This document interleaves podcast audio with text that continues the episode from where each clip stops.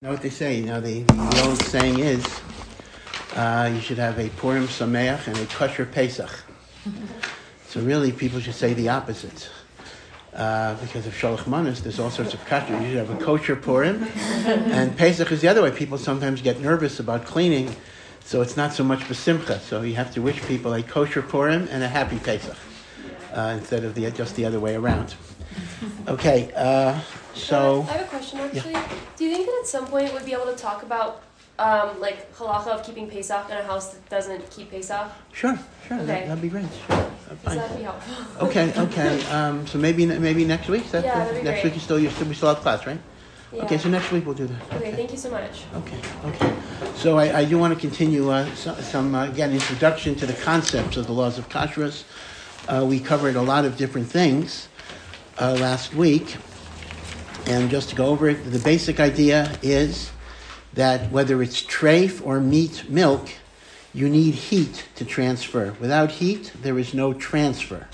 So therefore, if you put uh, cereal and milk, cold milk, in a fleshik bowl, the bowl doesn't become treif and uh, the cereal doesn't become treif. Because, with, in fact, even if you put it in a treif bowl, a bowl that was used with chazer, in the absence of heat, whatever taste was absorbed in the bowl or the pot does not go out into the food, right? So that's a very important rule that you need heat to transfer the taste of foods. Uh, and the heat has to be a minimum temperature of what's called the yad soledes bo, which is the hand would retract.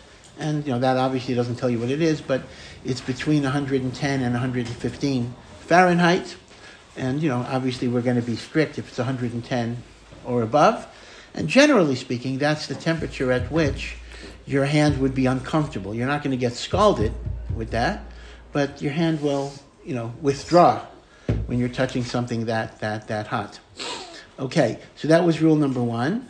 Uh, rule number two is the fundamental idea that any taste absorbed in a pot or a dish becomes rancid after 24 hours and as a result, the rancid taste it may impart into something else is not going to be considered food.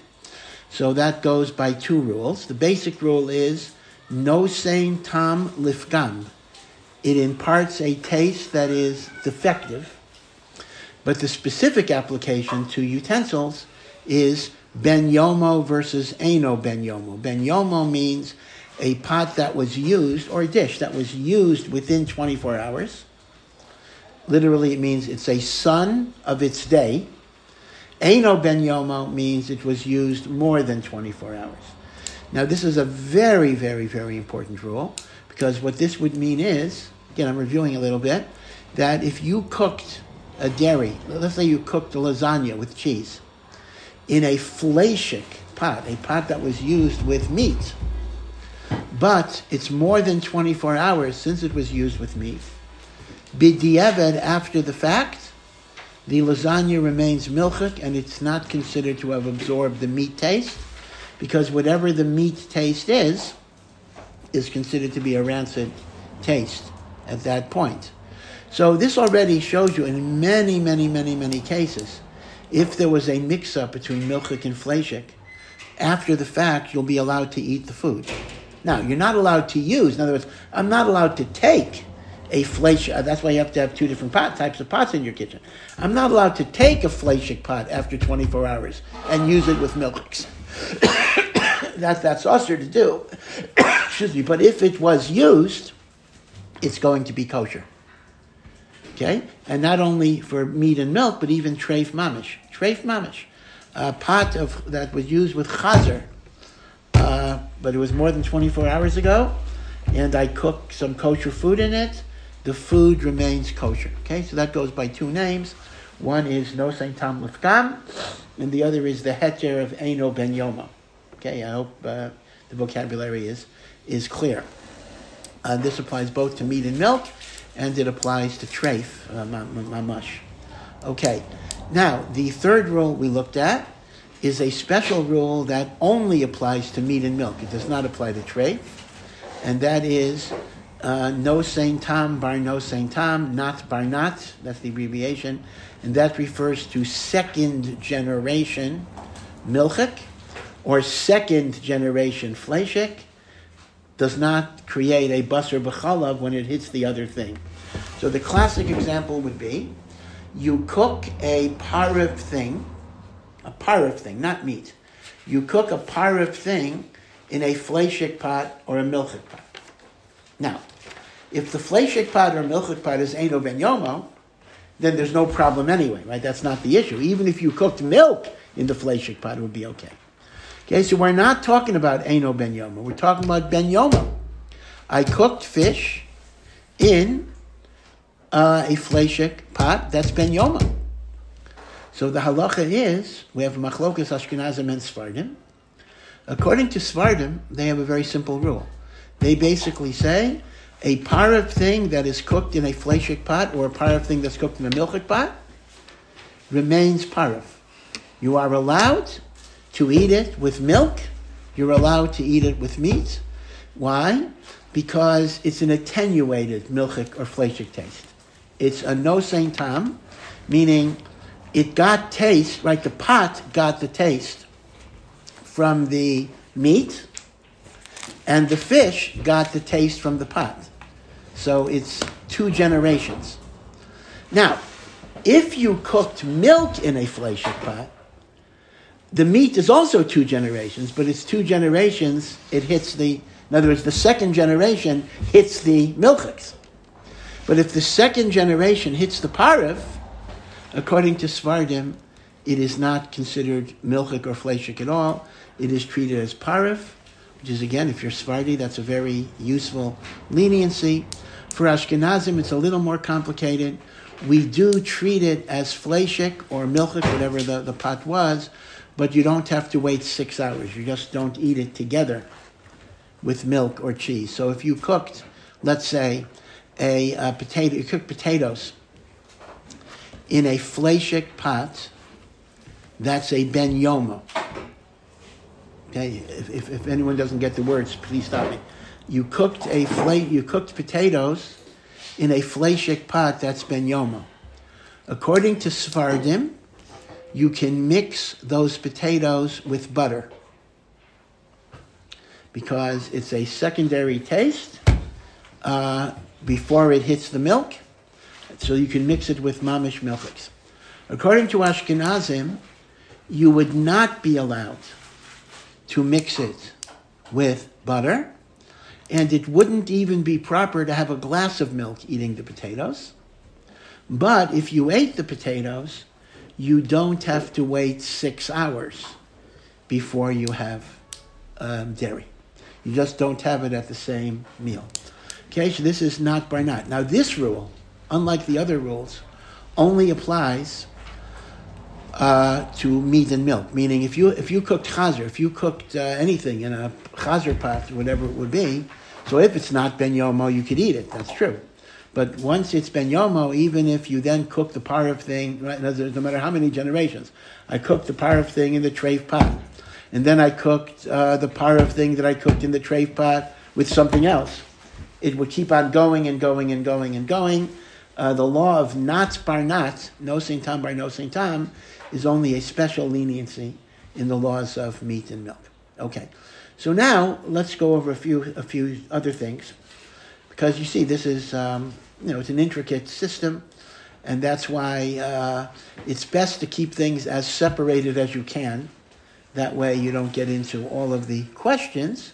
But, but in fact, that that's the old story. They say that um, if a Rebbetzin would see uh, how the rabbi runs the kitchen, she would never let him go into the kitchen because, you know, uh, you can use the flavor. I mean, there are all, sorts of ways out of doing things, but it's not masudar, meaning uh, a kosher kitchen should not be constantly creating questions. I mean, you, sometimes accidents happen, so it's good to know the answers to the questions.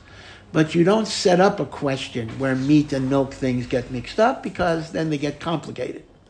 But as a matter of fact, if a lot of mix-ups do happen, after the fact, a lot of times there'll be a lot of different leniencies that can be used uh, for all of these things. So now, so the first thing I want to mention are uh, a special genre of food that, again, I'm going to introduce a lot of Hebrew words, that is called davar charif.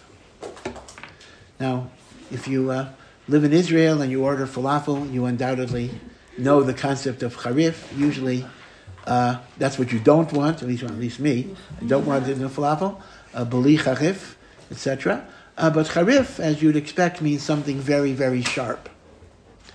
And charif can include a lot of things. It can include, of course, onions are called charif. Uh, lemon is called charif.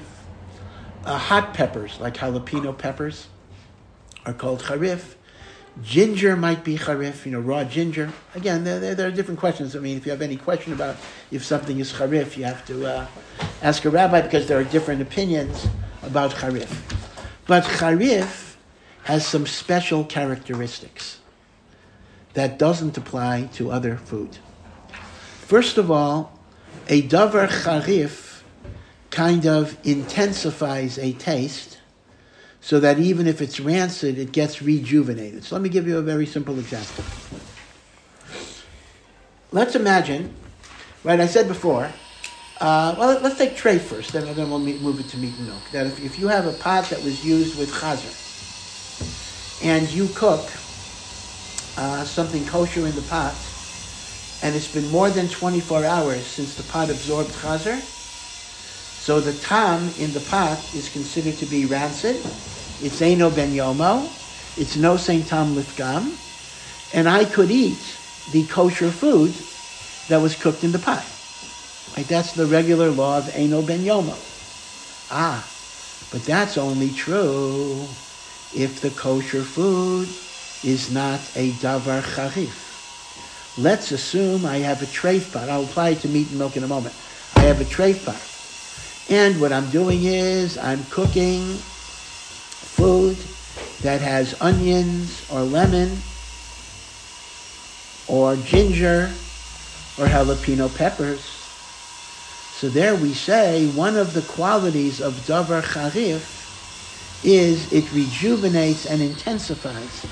Even a tam that's pagum, even a tam that's rancid, and as a result, you would not be permitted to eat the food that was cooked in such a pot.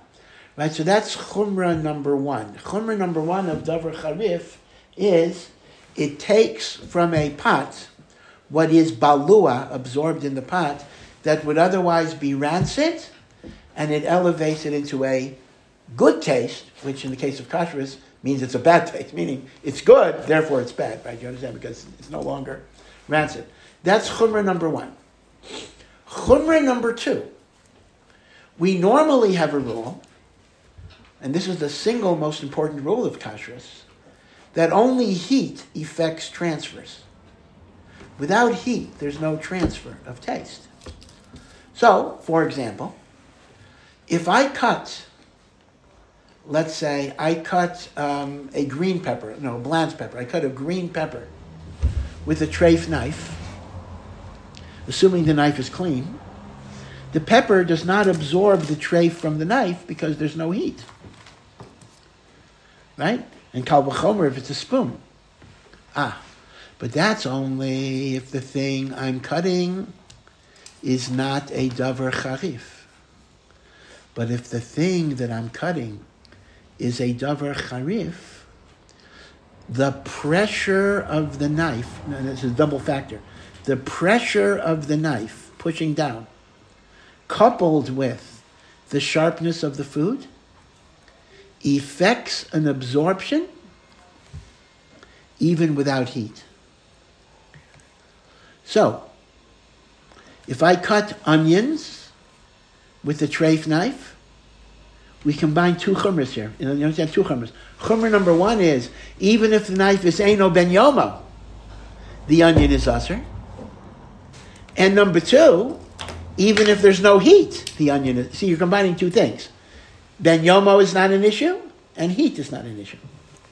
You don't need tam meshubach, and you don't need heat. Okay? So that, those are the special, two special qualities of davar charif. And then there's a third quality, and that is there is no leniency of nat bar nat. Because just as the davar charif rejuvenates a rancid taste, a davar charif intensifies a secondary, second generation taste. So, let's go back, let's even for Sfardim this is true. Um, I cook fish in a milchik pot, or fleshik pot, let's say, that's ben yoma. According to Sfardim, let's first look at Sfardim, that fish is parv. I can eat it with milk, I can even put butter on. but that's only true if what I cooked was not a davar charif. If I cooked it with onions, then it actually becomes fleshik, even though it's a secondary taste. And even Sfardim, Kal B'chomer Ashkenazim, would say you're not allowed to put butter on it.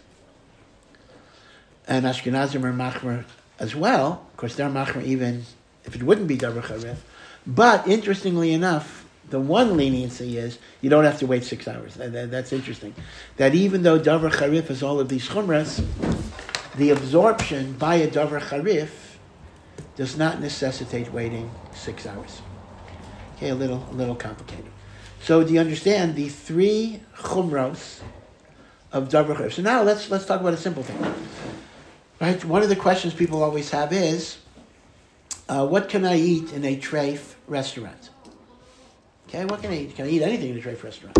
Now, ideally, it's better not to go in at all, of course. But let's say it's either necessary for business meeting, or sometimes it's a family situation where you have a non-religious family and they're making uh, the 50th anniversary for your grandmother or whatever it is, your parents, and for some reason they're insisting on doing it there. So are you allowed to go? So, so there are a lot of issues, really. There are a lot of issues.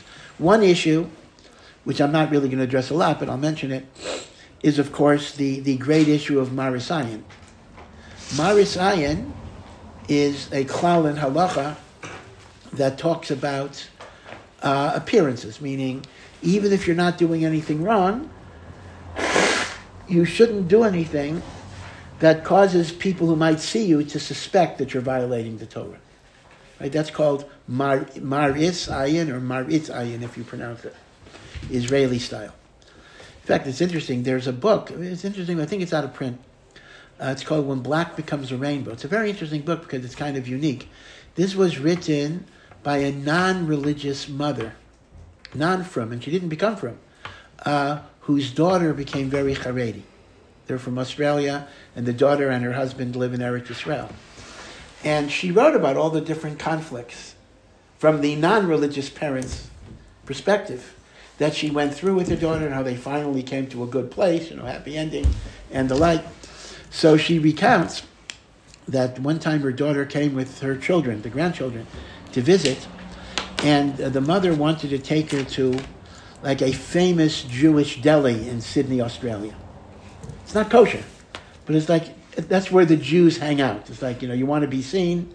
It's like a social uh, deli, and she wanted to show off her grandchildren to this this place. So uh, the daughter kept on th- thinking, oh, I don't know, Marasayan, Marasayan. So the mother didn't know what Marasayan was. So she finally says to his daughter, her daughter, who is Morris Iron? Is he always, he's always watching you? You're so afraid of Morris Iron, uh, as it were. Uh, but that's, that is one issue. Uh, however, Rav Moshe Feinstein does have a tshuva that, um, you know, why should people suspect you? I mean, what's going to be? Who's going to see you in the restaurant? Somebody else who comes in to use the bathroom? Well, you know, if that person is in the restaurant and he sees you in the restaurant, he would assume the same way that he had a reason to go in, you have a reason to go in. And especially if you're eating like a salad thing that looks conspicuous. So, Maris ayin is a consideration. So I wouldn't urge you, lechatchila, to go to non-kosher restaurants, but, you know, for a family event, there's a terim. Okay, but what can you eat? So obviously, you now understand, you certainly cannot eat anything cooked. Now that's not so pashut, because if you ate, let's say, hard-boiled eggs, and the hard-boiled eggs were cooked in a pot, but if the pot was Eino Ben Yoma with respect to treif, actually the eggs would be mutter. But the short answer is you don't know for sure. Maybe they did cook treif within 24 hours.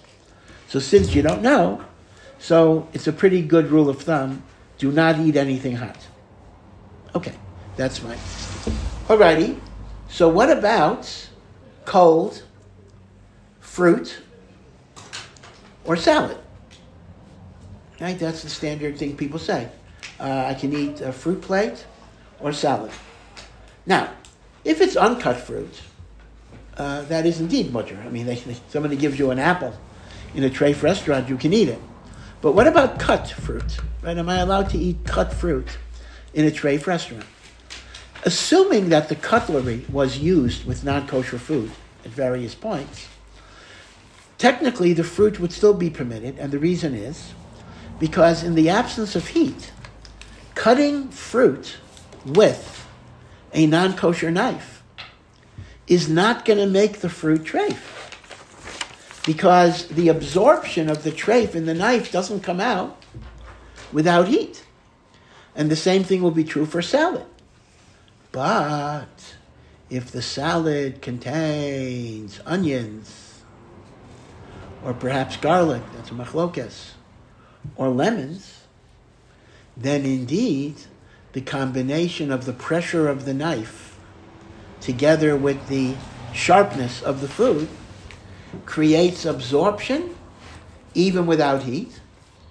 And there's not even a heter of Eno ben Yomo. So even if you knew, which you don't know anyway, that the knife was not used for 24 hours with treif, that wouldn't help because of charv. So I'm sure you've heard this over the years, but now maybe you understand it a little better.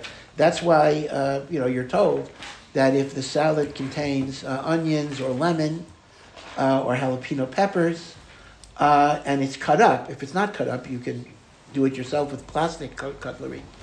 Uh, but other than that, there's going to be a problem because of the rules of davar charif the knife was used to cut an onion, does the knife um, obtain a status where it is unkosher and can make the fruit unkosher? Um, no, okay. The answer is no. The, the answer is that um, when the knife cuts a davar charif, the davar charif takes out of the knife the treif taste, but when the knife then cuts a non-davar charif, it does not bring it out. But I will address shortly a, a related question that's connected uh, to what you're asking. Okay, so do you understand the three rules, three different rules of Davar Charif, but they all intersect. Davar Charif does not have a heter of no same tam lifgam, eno ben yoma. Davar Charif uh, does not require heat if you have duchka. Duchka means pressure of the knife. And davar charif does not have uh, the leniencies of second level taste by meat and milk, except for not having to wait six hours. That, that is important. That a davar charif still does not require that you wait six hours, but uh, even Sfardim would say you can't eat it with, with milk or the like. Okay. Now, what is davar charif? Again, there are questions. I mean, the standard davar charif are onions, jalapeno pepper, hot peppers, and lemon. But even with onions, there's an interesting machlokas which could change a lot of things. Some say that once onions have been sautéed, they're no longer charif, which actually is true, right? That actually is true. If you eat uh, an onion after it's sautéed, it's not very sharp.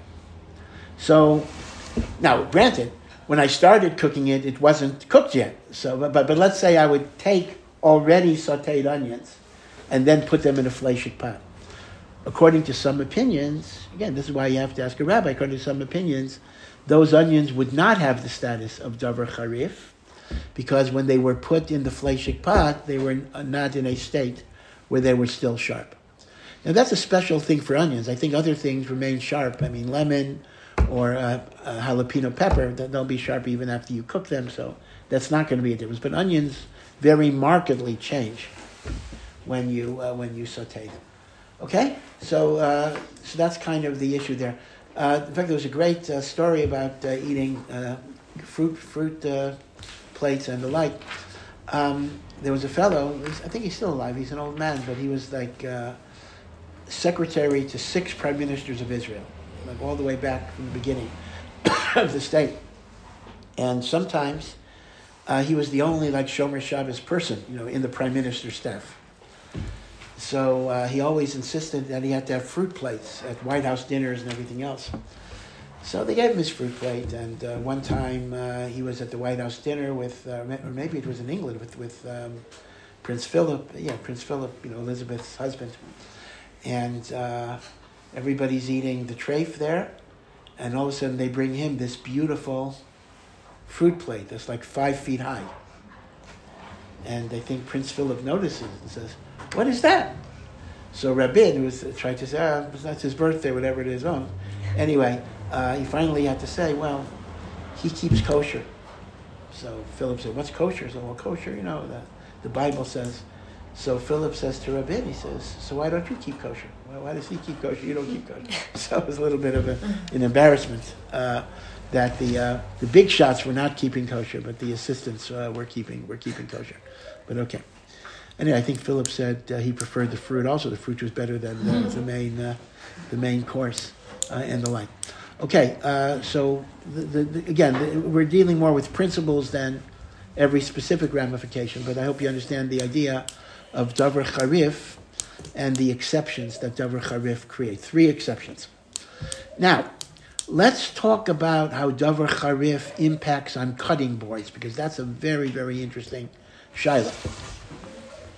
Let's say I take an onion, a par of onion, a whole onion, totally par I take a flashik knife and I cut that onion. So even if the knife is Eino Ben Yomo, the halacha is this onion is flashik, right? That's, that's the law. I don't have to wait six hours, but I can't mix it with milk, etc. Okay, Ashkenazim and Sephardim are in agreement. Okay, so now let's imagine the following issue. What if I take a flashik knife and I cut the onion on either a pariv cutting board or even a milchik cutting board. Okay, so flashik knife, raw onion, and it's on a, and we'll, we'll, we'll look at both scenarios. We, uh, and I do it on a milchik cutting board or I do it on a, on a pariv cutting board. If I do it on a flashik cutting board, then it'll be no different than the knife. Uh, everything is fleshik. So here, there actually is a huge machlokas, achronim, a later poskim, and we don't we don't have a clear ruling here, meaning different poskim will go different ways depending on the circumstances, and that is, some say the only thing davar charif can do is it can enable the food to absorb from the knife. But it doesn't enable the cutting board to absorb from the onion. In other words, the onion absorbs the fleshic taste in the knife. But the onion does not impart a fleishic taste in the cutting board unless there's heat. Therefore, if the cutting board is milchik, it remains milchik. If the cutting board is parav, it remains parav. Because duchka, pressure, acts on the onion to absorb. Others say it works both ways, meaning to say the same way the pressure of the knife causes the onion to absorb from the knife, the pressure of the knife causes the cutting board to absorb from the onion. Now that would mean, therefore, if your cutting board was parav, it is now a fleshik cutting board. And if your cutting board was milchik, it is now a treif cutting board because it's absorbed meat and milk. Now, this is also going to be very, very relevant for a food processor, and I hope, I hope you can see it's exactly the same situation. Here's the problem. Let's say you cut up an onion with a fleshik knife. So the onion is fleshik. You then throw in the pieces, let's assume they're large pieces, you throw it into a food processor to become, you know, more pulverized, smaller. The onion is fleshik, but will the onion make the food processor fleshik? Do you see it's the same question? Because the onion became fleshik because the onion absorbs from the knife. Here, the question is does the knife, the blades, absorb from the onion? It's the same question as the cutting board. Some poskim will say that the food processor has now become fleshik. Others will say the food processor remains parv. So that's an issue that uh, is a, a, very, very big machlokas in that particular particular area. Okay, any, any questions about, uh, about how that works? Okay, so now uh, one other uh, final issue I, I, want to go over, uh, and that is uh, using an oven, a single oven, whether it's a toaster oven or a regular oven or a stovetop. Let, us talk about all the combinations for meat and dairy. Okay, how, how does that work? Microwave. So many people say many different things. You may you may have heard some practical. A lot of this is just trying to have a practical advice that raises the least questions. But I just want to go over the basic combinations here. Let's first talk about a stove. If I made a roast in a stove, so what happens is the roast generates hot steam. Now, steam is considered to be equivalent to the absorption of meat itself. I mean, the steam that comes up from meat is fleshik steam. So that means the oven, the top of the oven, and the size of the oven absorbed fleshik taste. It absorbed fleshik taste by steam. I then cook something milchik in the oven. The milchik may also generate steam. Now the problem is when the milchik hot steam touches the top of the oven or the sides of the oven, it may retrieve, so to speak, the fleshik taste that's in there, and then it may fall back into the dish. So you have basar b'chalav. No, even without charif. See, davar charif would be relevant if you were cooking part of a part of cake in a fleshik oven. You're right there. But if you're cooking actual milk or uh, meat, meat or dairy, then davar charif is not going to be relevant. So, because of this, the two rules you need to know are number one, never cook milchik and fleshik in the oven at the same time. That's for sure. Number two, if you are cooking one after the other, so there is potentially a problem of steam. Uh, one of them should always be covered so it doesn't absorb any steam from hitting the walls. So that would mean the following. That would mean you would decide, or you whoever decides, uh, to make the oven dominantly milchik or dominantly fleshik.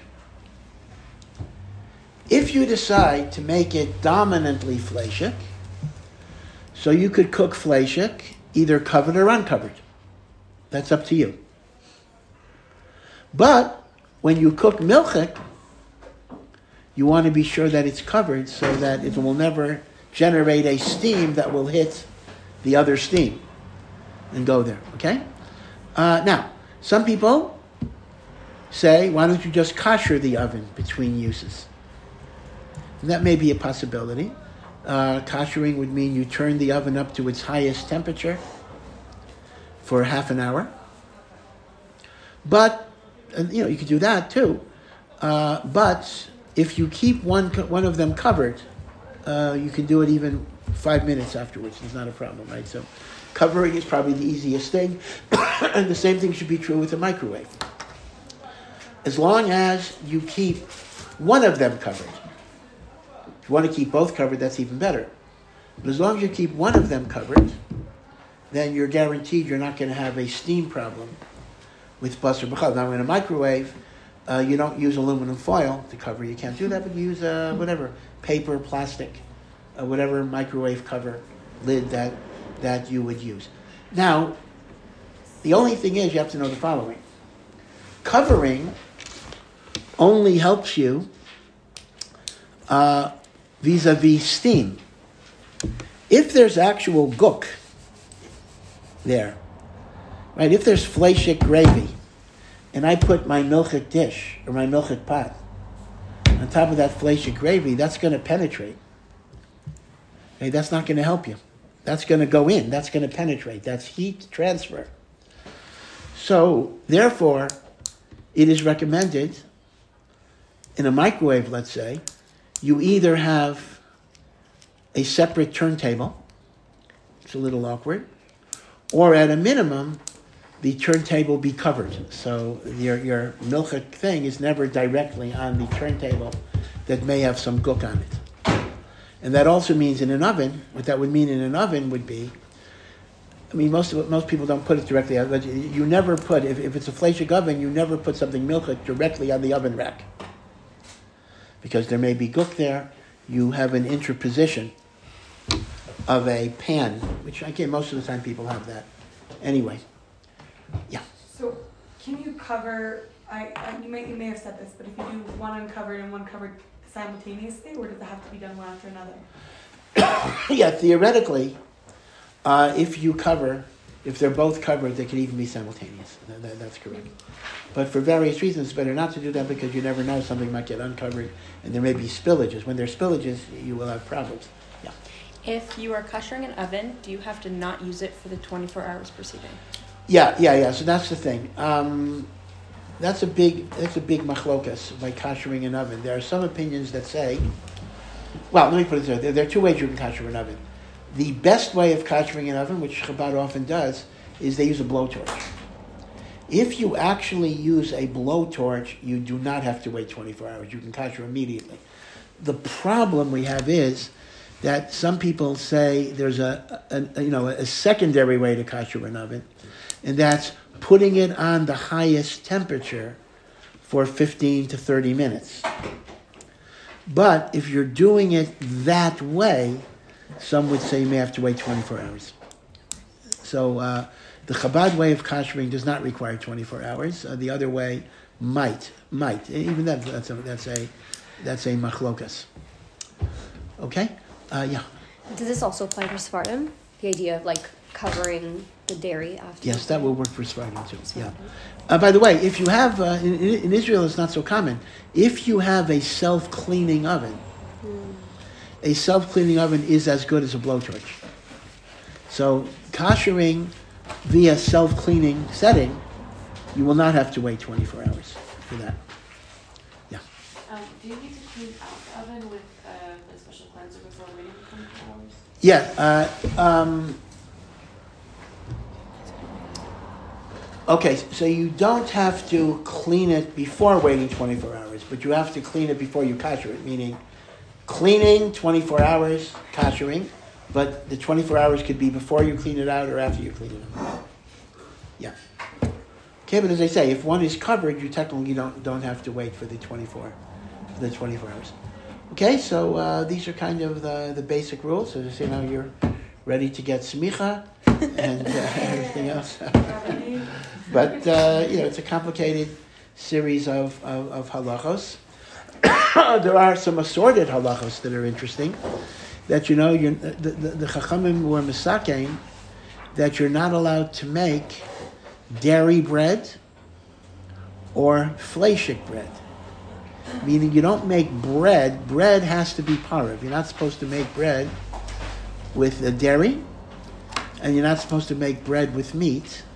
And the reason is because since bread is commonly eaten with both types of meals, the rabbis were afraid that if you made dairy bread, people would eat it with a meat meal, Or if you made uh, meat bread, they would eat it with a dairy meal. So they made a gezerah that bread cannot be dairy, and bread cannot be uh, cannot be uh. Now there are some exceptions to this, and that is uh, if it's a special shape, if milchik bread is made in a certain way. In other words, this actually comes up with barikas, interestingly enough. Uh, most bread is parv, but barikas are like, you know, uh, you know, barikas.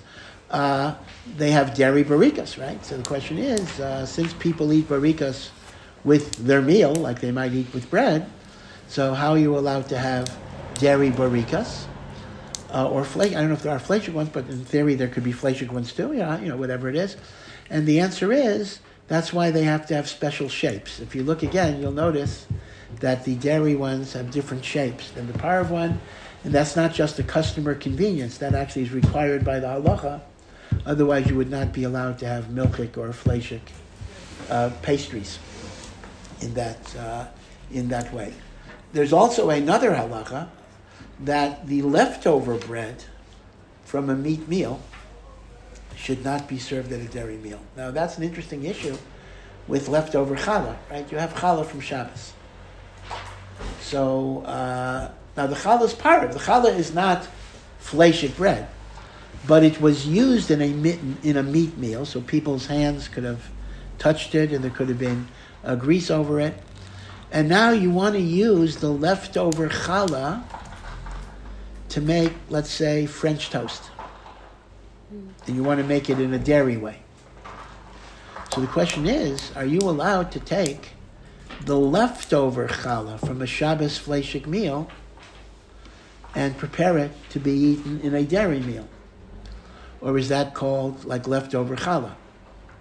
So that's a machlokas. Some say like this. Some say that the leftover challah would be pieces that are left over, meaning if the challah was cut into pieces that people were handling, so that I'm not allowed to use those pieces for dairy.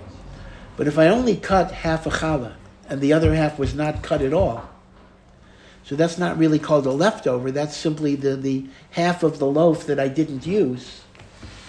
So some would permit you to use that uh, for a dairy meal. Again, ask your local Orthodox rabbi uh, for the uh, particular answers.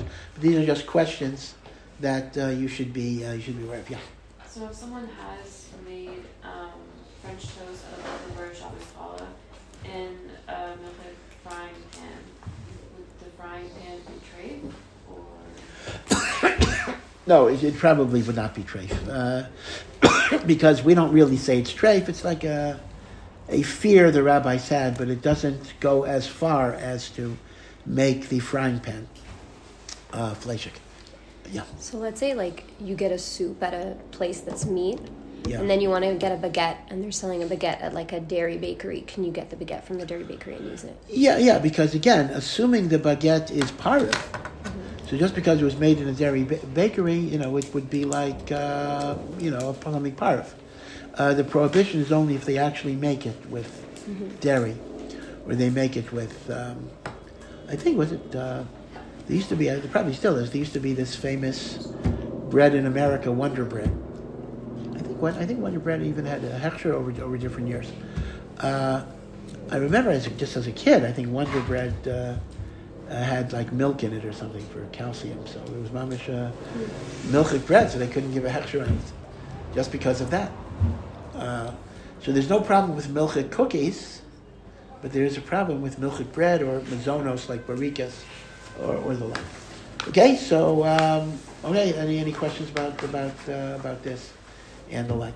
Okay, so that's kind of. Uh, I'm not going to say all you need to know about the Basar B'chalav, but I think a lot of it. And as I say, uh, you know, you're not going to be an expert. I mean, I'm not an expert either. I mean, there's, there's a lot, a lot to constantly learn, but at least you understand the system. It's not just arbitrary, but it's actually very logical uh, system. And if you're aware of the problems you're trying to avoid, you'll be able to avoid the problems. And most of the time, you know, if something goes wrong, you don't have to jump off the roof. Most of the time, uh, b'diavad at least, things will be salvageable uh, and, uh, and, and, and the like. Uh, yeah. Um, one more question about the challah. Yeah. What if the challah was torn? Um, instead of being cut, it was like half was torn off and there's half that's still left over, but it was being handled. Yeah, I, I think that, that would be, would be more, much more difficult to be lenient in a case like that. If the challah was actually handled by people during a fleshig meal, it would not be proper to use it uh, in a milchik, uh, meal. And I think a lot of people aren't aware of this because a lot of people often will use the leftover Shabbos challah for a dairy thing uh, afterwards, make pizza with it or whatever it is. So they need to be aware that there are halachos uh, regarding uh, that particular that particular thing. So the one thing you do see about Basar B'chalav though is how far we've gone, because according to the Doraisa, the only prohibition would be you actually cooked the meat with the milk. You're allowed to drink it, uh, the, the milk, uh, together with eating the meat, and you don't have to wait six hours for sure. But the Chachamim kept on extending it and extending it, and it became uh, all sorts of uh, and, uh, and, and the like. Um, okay, um, actually, for some reason my mind is escaping me. There was an- another topic I wanted to bring out here.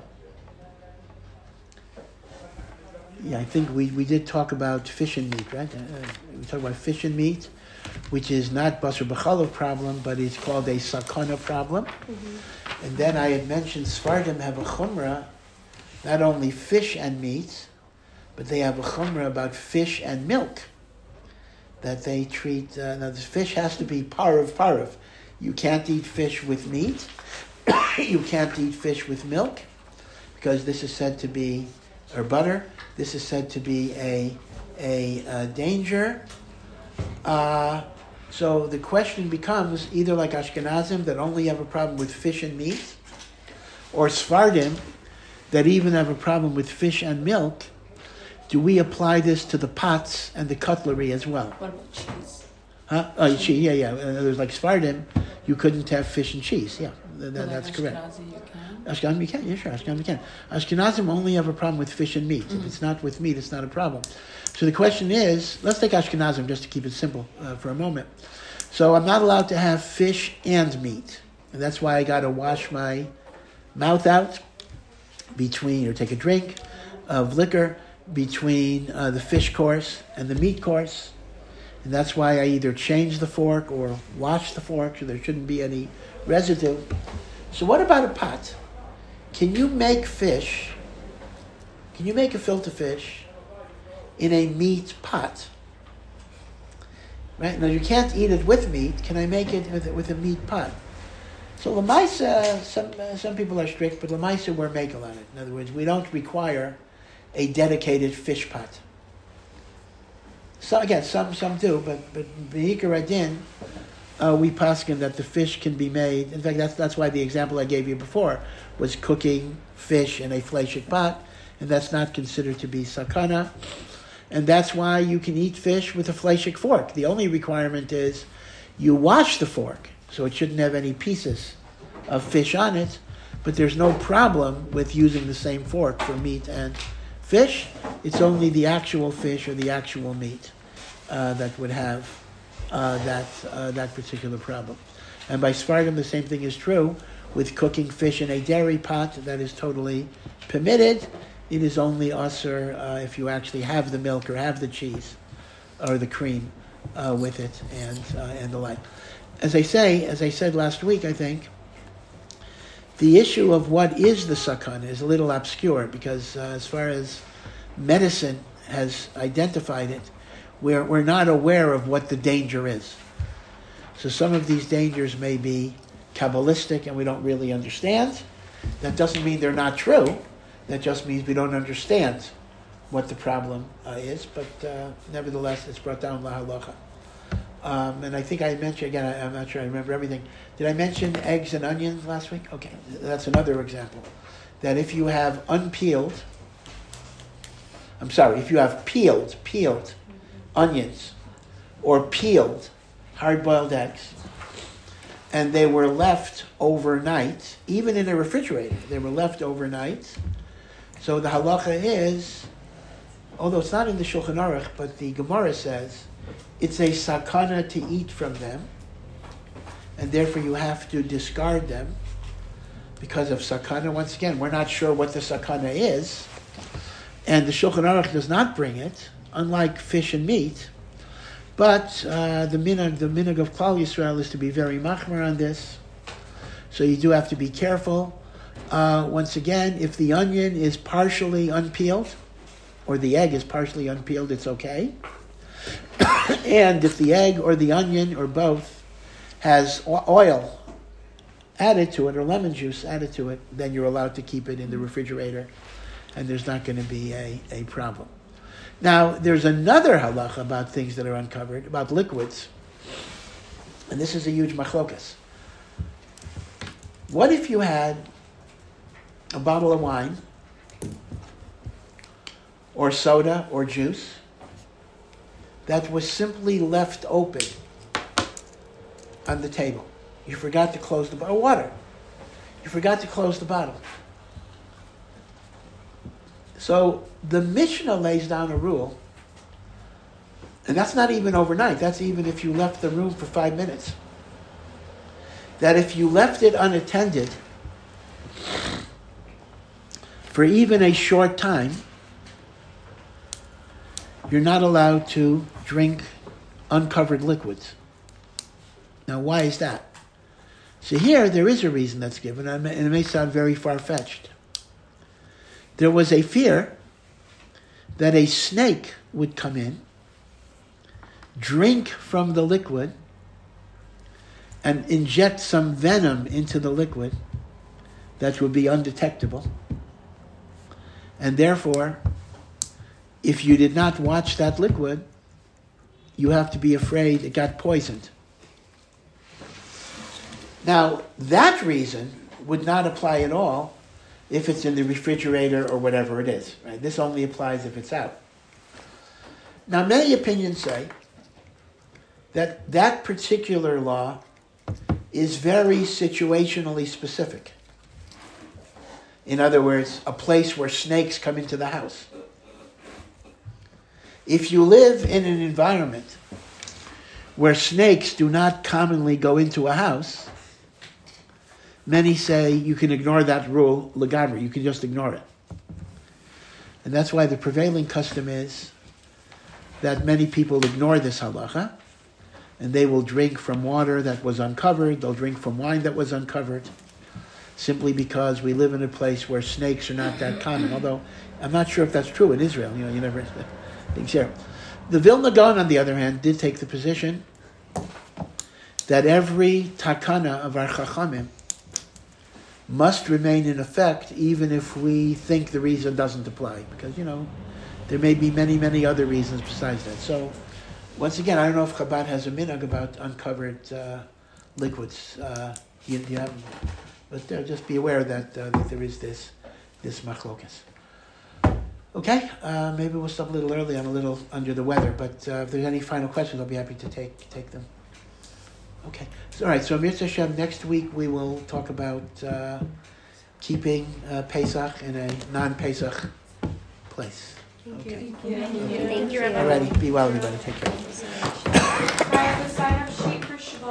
up. It's on. It'll come down.